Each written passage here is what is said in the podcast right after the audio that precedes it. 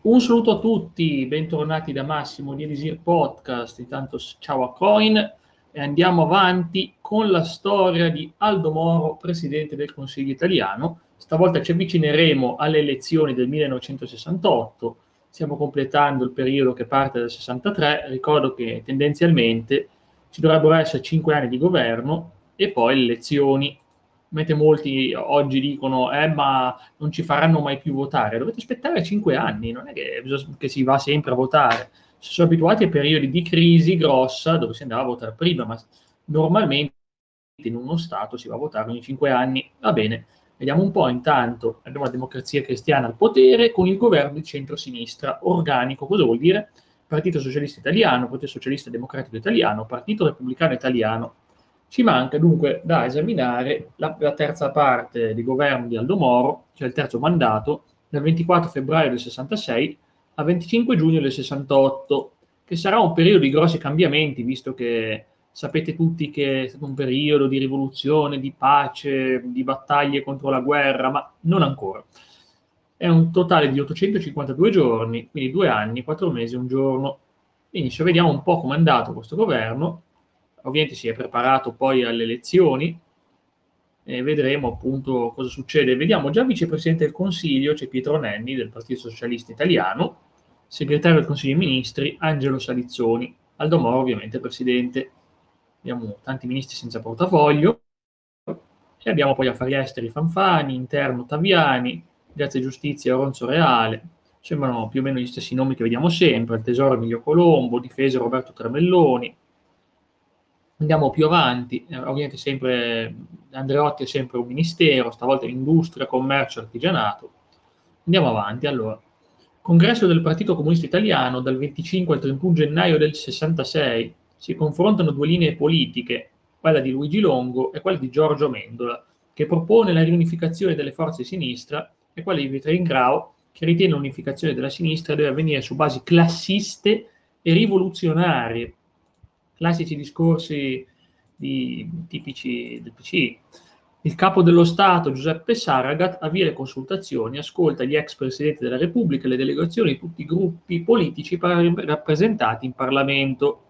I partiti della maggioranza uscente sostengono la necessità di proseguire l'esperienza del centro-sinistra e indicano Aldo Moro per il conferimento dell'incarico, quindi alla fine gli si dà di nuovo lui. Mariano Rumor chiede che nella squadra di governo siano rappresentate tutte le correnti, ma PSI e PSD si impuntano e dicono no a Mario Scelba, che su questo sono d'accordo anch'io, perché Mario Scelba ne ha combinate talmente tante. Va bene, vediamo, 4 febbraio Moro rimette l'incarico, cioè torna presidente, ma il governo viene rinviato alle Camere con l'opposizione di altri della DC, fra l'altro PC e MSI, alcuni della DC. La direzione del DC si schiera per il governo di centro-sinistra.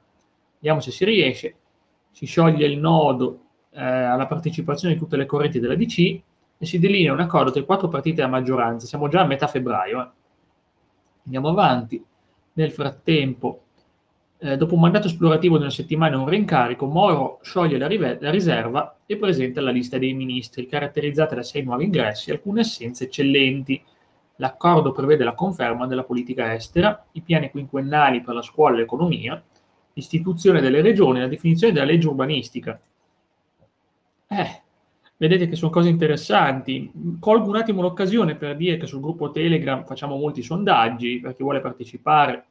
Ad esempio oggi c'era sondaggio su quale potere vorreste e si evince al momento dai voti più un concentrato di praticità che di fantasia, cioè non dico cosa ha vinto, ma è qualcosa di estremamente utile nella vita, molto più di cose divertenti, ma molto utili. Ok, va bene, andiamo avanti, tornando in argomento. Dal 3 all'8 marzo Aldo Moro presenta alla Camera e al Senato il programma del governo, nel dichiarazione l'elenco delle principali leggi di riforma già presentate e da approvare e quelle da predisporre, fra cui le regioni e l'urbanistica. Per le regioni Moro prende l'impegno di fissare il primo voto entro 3 mesi dalle elezioni politiche del 68. Insomma, mica male, per essere un po' più veloci. Piena valorizzazione della formula politica del centro-sinistra, non solo nell'immediato, ma come prospettiva per la realizzazione di una democrazia avanzata in Italia. E beh, certo, riuscire a collaborare non solo al centro, col proprio partito è una buona cosa. vediamo se si riesce, intanto andiamo avanti. Confindustria, cioè il presidente uscente Furio Ciconia traccia un bilancio dei suoi anni di mandato dal 61 al 66, cioè dei vari interventi, e viene eletto per acclamazione Angelo Costa. L'assemblea si appella al governo per una maggiore libertà dell'iniziativa privata e contro la spesa pubblica improduttiva, fonte di tassi e di sprechi. Nel frattempo ci sono sempre polemiche alla DC, ma si va avanti. Intanto, Comitato Centrale del Partito Socialista a fine marzo, al centro dei lavori l'unificazione socialista, i tempi necessari per l'operazione di convocare una costituente dei due partiti e i congressi di ratifica. C'è qualcosa di nuovo rispetto alle volte scorse? No, non c'è niente di nuovo, è sempre il PSI che cerca di riunificarsi, poi per qualche ragione lo fa, non lo fa, lo fa, non lo fa, lo fa, non lo fa. È una cosa assurda veramente, però si andrà avanti in questa maniera. Consiglio dei Ministri, 28 marzo, il Ministro delle Finanze Giovanni Pieraccini illustra la relazione sulla situazione economica e finanziaria dello Stato. Il reddito nazionale è aumentato al 3,4% nel 66, superando le previsioni della relazione programmatica. Il costo della pubblica amministrazione aumenta di milioni di miliardi, cioè quasi 2 milioni di miliardi praticamente. Ok, andiamo ad aprile. Intanto Rumor, segretario della DC, prende l'impegno di superare la logica delle correnti. Sì, è un po' ridicola sta cosa delle correnti dentro un partito che lo dividono e lo dividono. Si va avanti intanto con attenzione. L'agenzia Nuova Stampa esprime preoccupazione per l'ambiguità dei rapporti tra mondo cattolico e comunista. Al centro del mirino il viaggio di esponenti democristiani a cura dell'associazione Italia URSS, cioè l'Italia con l'URSS, all'incontro di Roma di Gromnico con Paolo VI, la partecipazione di Giorgio La Pira con esponenti socialisti e comunisti alla tavola rotonda sul disarmo tenuta a Parigi. Va avanti intanto. Allora, ecco qua. Provocazioni, scontri a fine aprile, inizio maggio alla filosofia della Sapienza di Roma. Scontri di gruppi di estrema destra. Viene ucciso anche uno studente di Federazione Giovanile Socialista. Insomma, parecchio pesante come situazione. Poi appunto si va avanti ancora il 3 maggio. Di nuovo 300 studenti di destra armati di mazze ferrate e bastoni ancora assaltano la facoltà di giurisprudenza occupata per protesta dopo la morte di uno studente. Mannaggia, interviene la polizia ovviamente. Poi si va avanti, altri scontri anche il 4 maggio, si va avanti, è proprio un periodo parecchio violento, siamo ancora negli anni 60. Poi è nato in vista delle elezioni dei 36 parlamentari delle due Camere che dovranno rappresentare la delegazione italiana al Parlamento europeo, la maggioranza si spacca. DC e PSD sostengono che la delegazione debba essere espressione dei soli partiti di maggioranza, con l'inclusione del Partito Liberale Italiano per meriti legati al processo di unificazione europea. Andiamo avanti, il voto è rinviato all'ultimo momento. Alla Camera si conclude con l'approvazione, 422 favori e 32 contrari, la discussione è iniziata sul disegno di legge sulle norme che regolano i licenziamenti individuali. La nuova legge vieta il licenziamento senza giusta causa o giustificato motivo nelle aziende con più di 35 dipendenti. Si va avanti. Altri problemi con unificazione socialista, tanto non hanno combinato nulla. Si va avanti. Nel frattempo entra per la prima volta in vigore nel 21 maggio del 66 l'ora legale. La stiamo vivendo oggi. Cioè una cosa abbastanza nuova l'ora legale. Io spero prima o poi che sparisca. Intanto ciao Cla. Ecco qua, siamo al completo per andare avanti. L'ora legale secondo me è soltanto una proposta industriale che non ha nulla a che vedere con la natura, ma vabbè, lasciamo perdere comunque. All'Assemblea Nazionale della Banca d'Italia il governatore Guido Carli mette in guardia dell'aumento incontrollato della spesa pubblica. Ci sono spese fuori bilancio, bisogna stare attenti, dice. Sono queste che logorano un po' l'Italia lentamente, anche se c'era una bella crescita. Giugno, elezioni amministrative, alle urne 5 milioni di elettori. I 4 partiti del governo ci sono, guadagnano 312.000 voti rispetto alla consultazione del 64. PC e PSUP ne perdono circa 35.000, i liberali e le destre 261.000, cioè veramente le destre affossate, specialmente dopo quegli scontri che ci sono stati. Vediamo intanto. Sì, avanti, attenzione, Mario Tanassi, il 18 giugno annuncia che l'unificazione socialista sarà una realtà entro l'autunno. Ci crediamo tutti, veramente, ci crediamo tutti. Sì, avanti, intanto. A luglio, dove appunto il ministro Scaglia informa la Camera che il piano quinquennale per l'economia sarà presentato dal governo come disegno di legge non appena la Commissione Bilancio ne avrà terminato l'esame in sede referente. Ok, direi che si può andare avanti. Attenzione, manifestazione per la pace nel Vietnam caricata dalla polizia. Cioè, una manifestazione della pace successiva anche a Napoli, sia a Roma che a Napoli. Ok, quindi in pratica dei problemi. Cioè, vedete, neanche si può chiedere la pace, deve intervenire la polizia. Vabbè. Ok. Tanto la maggioranza si spacca sulla votazione di un emendamento alla legge sulla giusta causa nelle votazioni. Cioè non vogliono, cioè dicono dovete licenziare chi vi pare vi piace. Ok, senza giusta causa, così, se serve o si vuole, si fa. Comitato centrale del PC il 26 luglio, nonostante la palese sconfitta alle recenti amministrative, il PC non intende rinunciare alla propria linea politica di opposizione e non intende opporsi al varo del piano quinquennale sull'economia. Alla fine li lascia passare. Tanto, vediamo, visita di Aldo Moro, il ministro degli esteri Amintore Fanfani, alla Germania federale. Incontrano il cancelliere Ludwig Erhard e Willy Brandt, sindaco di Berlino Ovest, nella comunità italiana di Stoccarda. Moro definisce Berlino Ovest città del coraggio e della libertà, un isola di democrazia contro cui si è elevato un muro di separazione e violenza. Altro congresso nazionale della DC, 27 e 28 giugno.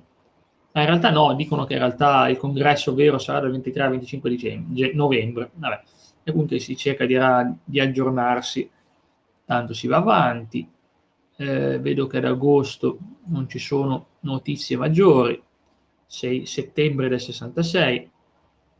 La Banca d'Italia e il Ministero del Tesoro annunciano l'emissione di un prestito novennale al 5% per un totale di 680 miliardi di lire, per sostituire il rimborso di 300 miliardi di buoni settennali emessi dal governo Tambroni nel 60. E poi i tempi sono maturi per decidere l'emissione di nuove banconote da 50.000 e 100.000 lire. Quindi in pratica si va incontro alle richieste delle banche e delle grandi imprese, perché d'altronde non c'erano ancora 50.000 lire, ma si cresceva l'inflazione. Allora, intanto, anche il comitato di minoranza del PSI decide di aderire all'unificazione tra PSI e PSD. Ci sono ancora qualcuno ostile, ma sono abbastanza d'accordo. Tanto altri scontri dinamitardi su Montesella, con morte di 2 guardie di finanza. Mi spiace veramente quando succedono queste cose. Ecco, intanto dal 14 al 16 settembre, al termine di lungo dibattito, la Camera autorizza a trattare con l'Austria per risolvere la questione dell'Alto Adige. Si va avanti, attenzione, si conferma il 5,3% l'aumento del reddito nazionale. Dal 5 al 12 ottobre a Trieste scoppiano gravi disordini, una manifestazione di protesta contro lo spostamento della direzione dei cantieri navali a Genova. Dopo uno svolgimento ordinato al mattino, il presidio si anima per l'azione dei provocatori che la stampa filogovernativa indica come militanti del PC. Ah, ma non erano veramente loro, quindi vabbè, comunque sia. Per qualche ragione tirano in mezzo anche la Cina e il conflitto. Longo, che è comunista, addebita la perdita dell'unità dell'azione comunista di situazione politica internazionale al conflitto tra l'URSS e la Cina e all'unificazione dei 2 partiti socialisti in funzione anticomunista. No, è che sono loro che li allontanano con quel tipo di politica. 15 ottobre i dissidenti del PCI, riuniti nel movimento marxista-leninista, si riuniscono a, guarda caso, Livorno, e danno vita al Partito Comunista d'Italia, marxista-leninista. Ovviamente noi parliamo di tutto, non abbiamo censure, quindi andiamo a vedere di cosa tratta il Partito Comunista d'Italia, marxista-leninista, tra parentesi, sede a Roma, nato nel 66, morto nel 91, confluito in Partito della Rifondazione Comunista. Ah sì, quello di Bertinotti, ho capito. Ideologia, comunismo, antirevisionismo, marxismo-leninismo, hoxaismo, scusatevi, una corrente di pensiero ovviamente antirevisionista, maoismo e neostalinismo, collocazione ovviamente estrema sinistra. Va bene, andiamo avanti. La Costituzione viene nella stessa sala dove nel 21 Gramsci e Bordiga hanno dato vita al Partito Comunista d'Italia, mentre accusano i dirigenti del PCI di revisionismo e di aver accettato la tesi di Khrushchev al congresso che denigra Stalin. Cioè loro invece sono dalla parte di Stalin, giustamente erano il loro grande leader, una persona illustre. Vabbè, vedremo poi come andrà avanti, comunque sia avanti. Siamo sempre a ottobre e la Camera conferma la fiducia al governo col voto dei partiti in maggioranza, assenti tutte le opposizioni. Cioè non sono neanche intervenuti, alla fine dei conti. Vediamo se questo bellissimo autunno sono riusciti a riunirsi. Si aprono 24 ore di distanza i congressi di PSI e PSD che hanno all'ordine del giorno la ratifica degli accordi per l'unificazione in un solo soggetto politico.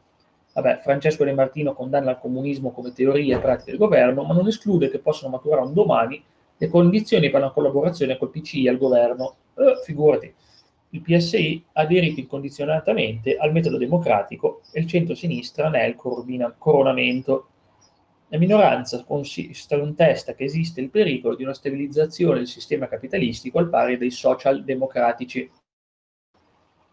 Alla fine, il 30 ottobre, i due partiti approvano unanimità e con inclusione dei congressi socialista e social-democratico. Sono eletti per acclamazione Pietro Nenni presidente, Mario Tanassi segretario, Francesco De Martino vice segretario del nuovo soggetto politico, la cui denominazione al momento è PSI-PSD unificati, nome brutto, spero che gli diano un nome diverso. 4 novembre, alluvione di Firenze, che deve essere stata parecchio brutta, vediamo un po', uno dei più gravi eventi alluvionali, eccoci qua. Toscana, morti 35, sì. Non è bello per niente. Allora, vediamo intanto, siamo ancora a novembre. Consiglio dei Ministri, stanziati 46,6 miliardi per gli interventi a Firenze e in altre zone colpite da maltempo. 10 novembre, il segretario comunista Luigi Longo ed Enrico Berlinguer rientrano da Mosca, dove hanno partecipato al 50° anniversario della rivoluzione russa. Sì, giusto. Disponendo ai giornalisti, il segretario si dice convinto dell'opportunità di una conferenza mondiale dei partiti comunisti proposti dal PC US, ma precisa che l'iniziativa deve essere accuratamente preparata. Ovviamente sì, ci saranno poi... Attenzione, visto nuove misure per Firenze, viene approvato un aumento del 10% di tutte le imposte dirette per l'anno fiscale del 67. Ammazza, è una crescita parecchio alta, il 10%, Tanto, vediamo che elezioni amministrative, avanzata democristiana e flessione comunista, nulla di nuovo.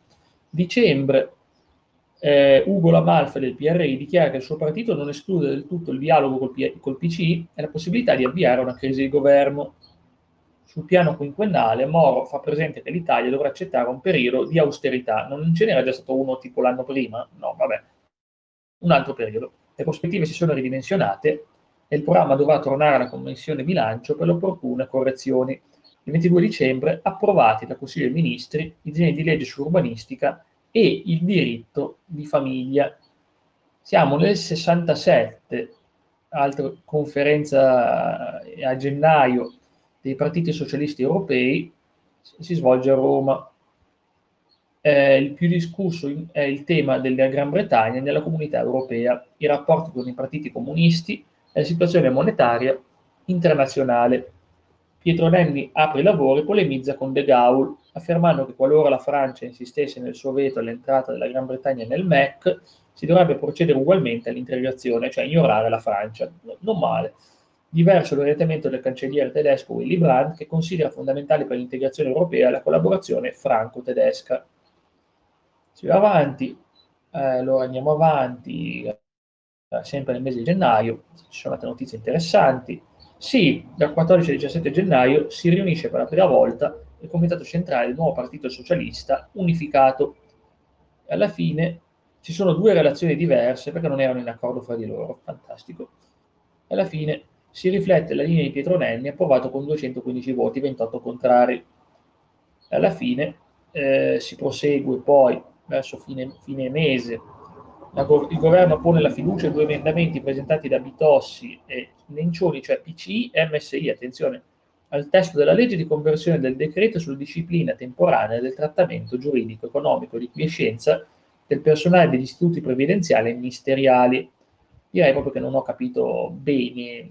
I miei emendamenti sono entrambi respinti. Ma no, alla fine hanno detto che davano la fiducia, ma sono stati respinti, ok. Quindi non è così importante da comprendere cosa è successo dopo. Bene, allora andiamo a febbraio. Senato, 110 voti contrari e 108 a favore, respinto il decreto legge sui previdenziali. 17 franchi tiratori nella maggioranza di governo, si rischia la crisi del centro-sinistra. 13-14 febbraio, appunto stiamo parlando della crisi, e il Presidente del Consiglio si incontra con i partiti di centro-sinistra e decide di non rassegnare le dimissioni richieste con forza da PCI e PSUP. Moro chiede al Parlamento una nuova fiducia che gli viene data con 156 voti a favore, 114 contrari, insomma si è salvato, e viene poi approvata anche dalla Camera.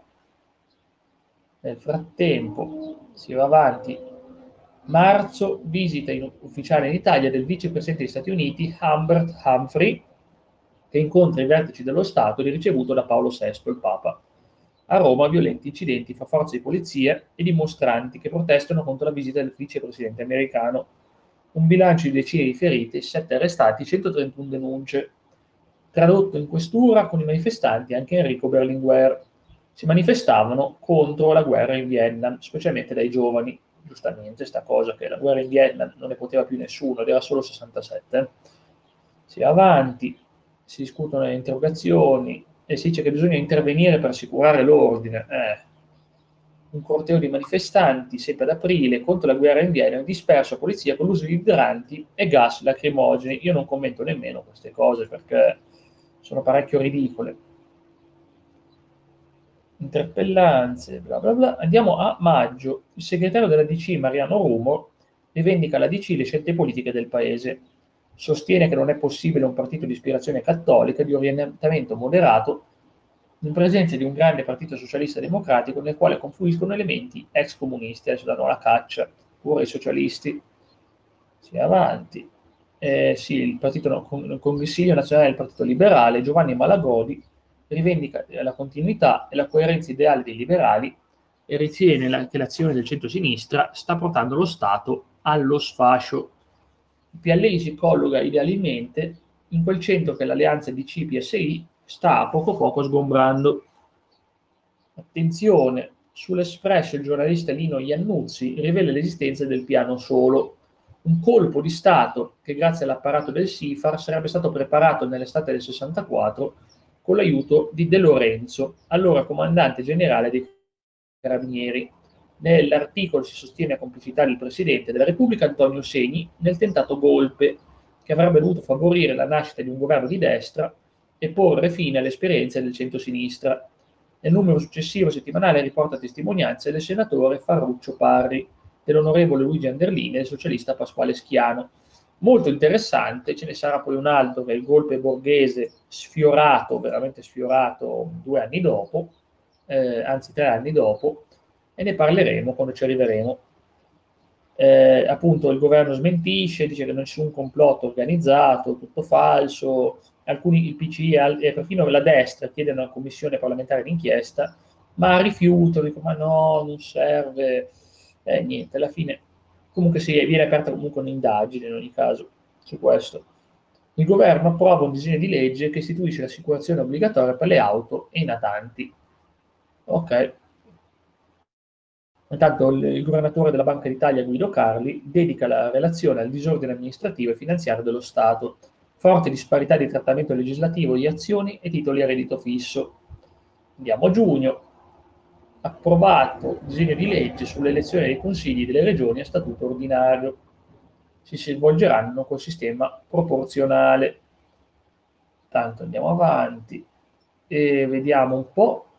Sempre problemi con accuse, personaggi accusati. Attenzione, Consiglio dei Ministri del 25 giugno ha approvato un decreto legge che proroga la scadenza dei fitti bloccati. Dovrà passare in Parlamento per la trasformazione in legge, applica il blocco ai conduttori con famiglie il cui reddito non supera le 100.000 lire mensili, pensate quant'era ai tempi, 100.000 lire, ed anticipa lo sblocco degli iscritti dei ruoli dell'imposta complementare, vabbè, queste sono le classiche cose burocratiche, Nel frattempo i carabinieri sventano attentato sulla linea ferroviaria Torino-Savona. Ok, ammazza, è pericolosissimo. Meno male che l'ha sventato. Poi vediamo intanto, Comitato Centrale del PCI, dopo la disfatta elettorale in Sicilia, Pio La Torre viene sostituito da Emanuele Maccaluso. Giorgio Napolitano, sì, proprio lui, fa presente che il PCI non ha una vera alternativa da proporre al paese e che l'alternativa al centro-sinistra è da tempo logora propaganda. Napolitano ha avuto dei trascorsi molto a sinistra in passato. Il ministro degli interni Paolo Taviani si reca in Alto Adige per incontrarsi con la squadra interforze antiterroristica. Vediamo intanto, alla fine l'ordine del giorno, la sorveglianza del confine italo-austriaco e dei potenziali obiettivi. Vediamo un po'. La Camera, occasione della discussione delle mozioni sulla politica estera, in particolare sul Medio Oriente. Il governo pone la questione di fiducia sull'approvazione dell'ordine del giorno a sostegno delle dichiarazioni del governo, che ha approvato con 287 voti favorevoli e 207 contrari. Ok, andiamo avanti. Consiglio dei Ministri del 20 luglio viene approvato il disegno di legge sulla riforma tributaria. Tutte le imposte dirette saranno sostituite da un'unica imposta sul reddito e un'imposta sulle persone giuridiche. L'IGE sarà sostituita dall'IVA. Noi conosciamo l'IVA, infatti, imposta sul valore aggiunto rispetto all'imposta generale sulle entrate. Muore l'ex ministro Gaetano Martino il 21 luglio. Poi, congresso nazionale della DC a fine luglio, viene convocato per Milano a novembre, come lo scorso anno. Comunque sia, 30 luglio, Consiglio dei Ministri, viene approvato il bilancio di previsione per il 68, con 875 miliardi di maggiori entrate e 861 di maggiori spese, con un disavanzo che sale a 1.149 miliardi. È abbastanza pesante. Intanto, il 19 agosto, alla Paz Bolivia, è tratto in arresto Gian Giacomo Feltrinelli e la sua compagnia e accusa di contratti con guerriglieri filocastristi. Quindi insomma gli danno delle accuse, ma poi verrà rilasciato, grazie anche all'intervento del governo italiano, ed espulso dalla Bolivia. Il 27 agosto il Presidente della Repubblica Giuseppe Saragat nomina Giovanni Leone senatore a vita. Ok, comunque andiamo a settembre, dove il Ministro delle Poste Giovanni Spagnolli dichiara a nome del governo che nel piano quinquennale di sviluppo sono previsti 40 miliardi per il sistema radiotelevisivo e che lo stesso non comprende l'avvio delle trasmissioni a colori. Cioè, lo facciamo slittare. Se la questione era inviata dopo il 71, cioè, ma vi rendete conto che il resto d'Europa aveva la TV a colori, l'Italia, ma no, non serve. Nel 71 ha aggiunto, non escluso che il Comitato per la Formazione Economica possa individuare anche prima il sistema da adottare. Andiamo avanti, intanto altro ordigno esplosivo viene collocato sul treno che collega Monaco di Baviera a Roma, ma viene fermato dagli agenti della polizia di Trento. Perciò, ma i due agenti restano uccisi. Hanno però evitato di far saltare la bomba con altre persone, però porco cane che fine. Allora, brutta fine.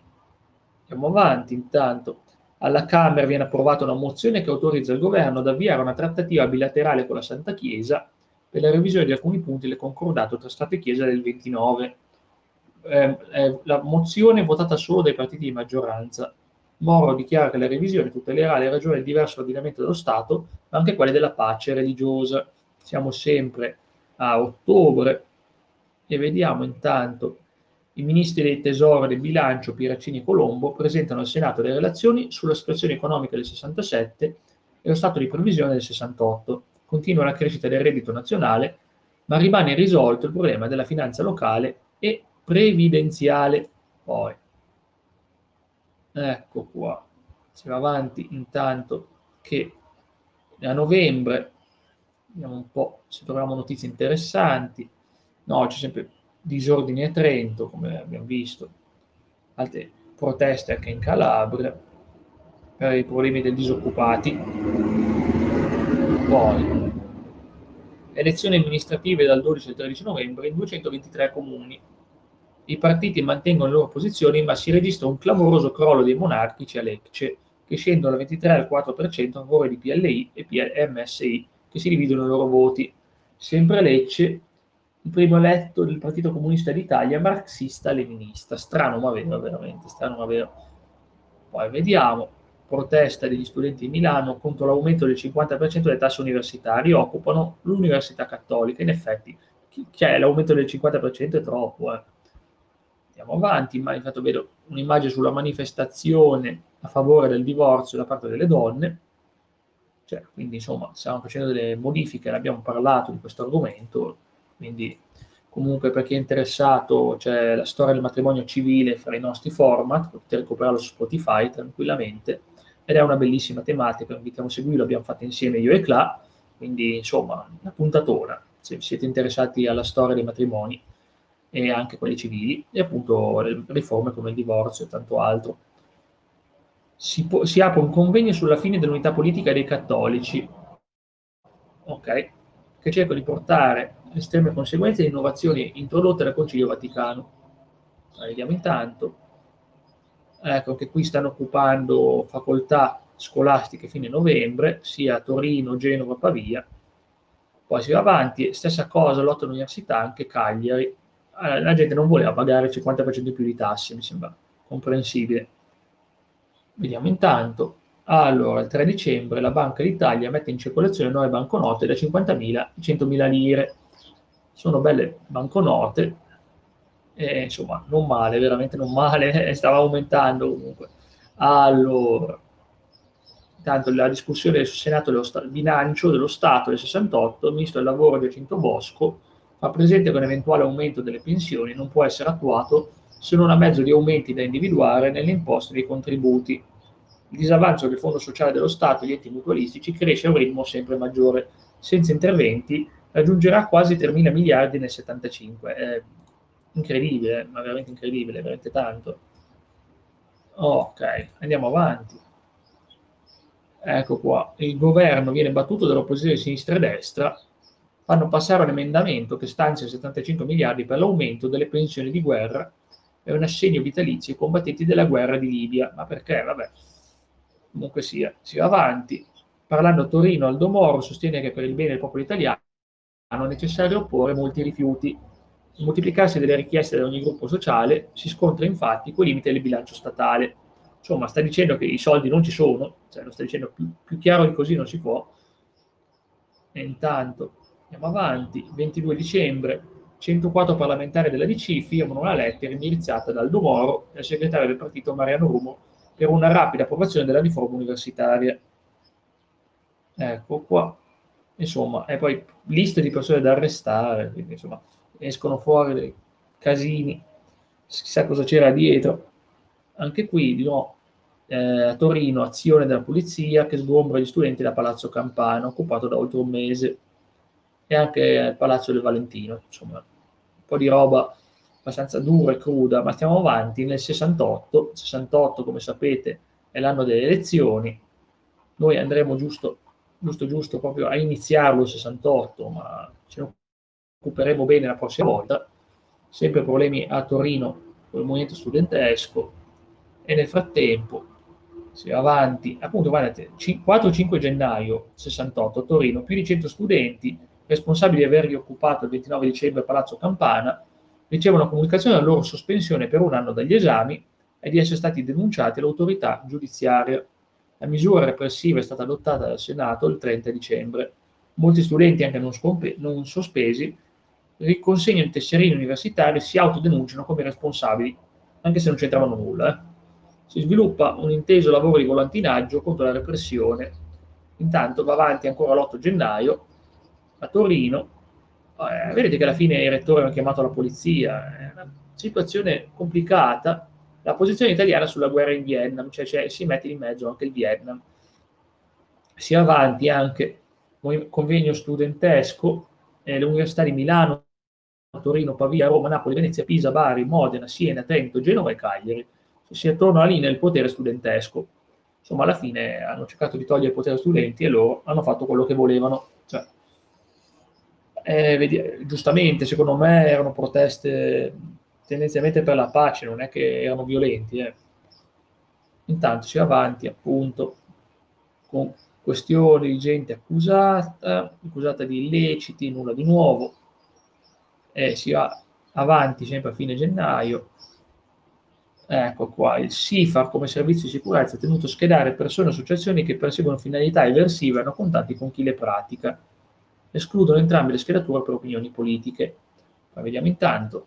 PSU del 25-26 gennaio, la condotta da assumere rispetto alla richiesta del PCI, sostenuta anche da una parte del partito, ecco qua, di un'inchiesta parlamentare sul caso SIFAR. Sempre anche qui si va abbastanza avanti, poi appunto si va avanti ancora a fine gennaio. Insomma, c'era pure tutto a che fare con questa questione della segretezza e maggiori chiarimenti, ma a quanto pare non arrivavano. Anche qui si va avanti anche a febbraio, movimenti universitari, e anche a Napoli si vengono occupate tutte le facoltà. A Roma l'occupazione salgono a 8 facoltà occupate. Insomma, vedete che ormai si sono dimenticati che gli studenti erano idealisti, quindi hanno combattuto per i loro diritti anche a costo di essere espulsi.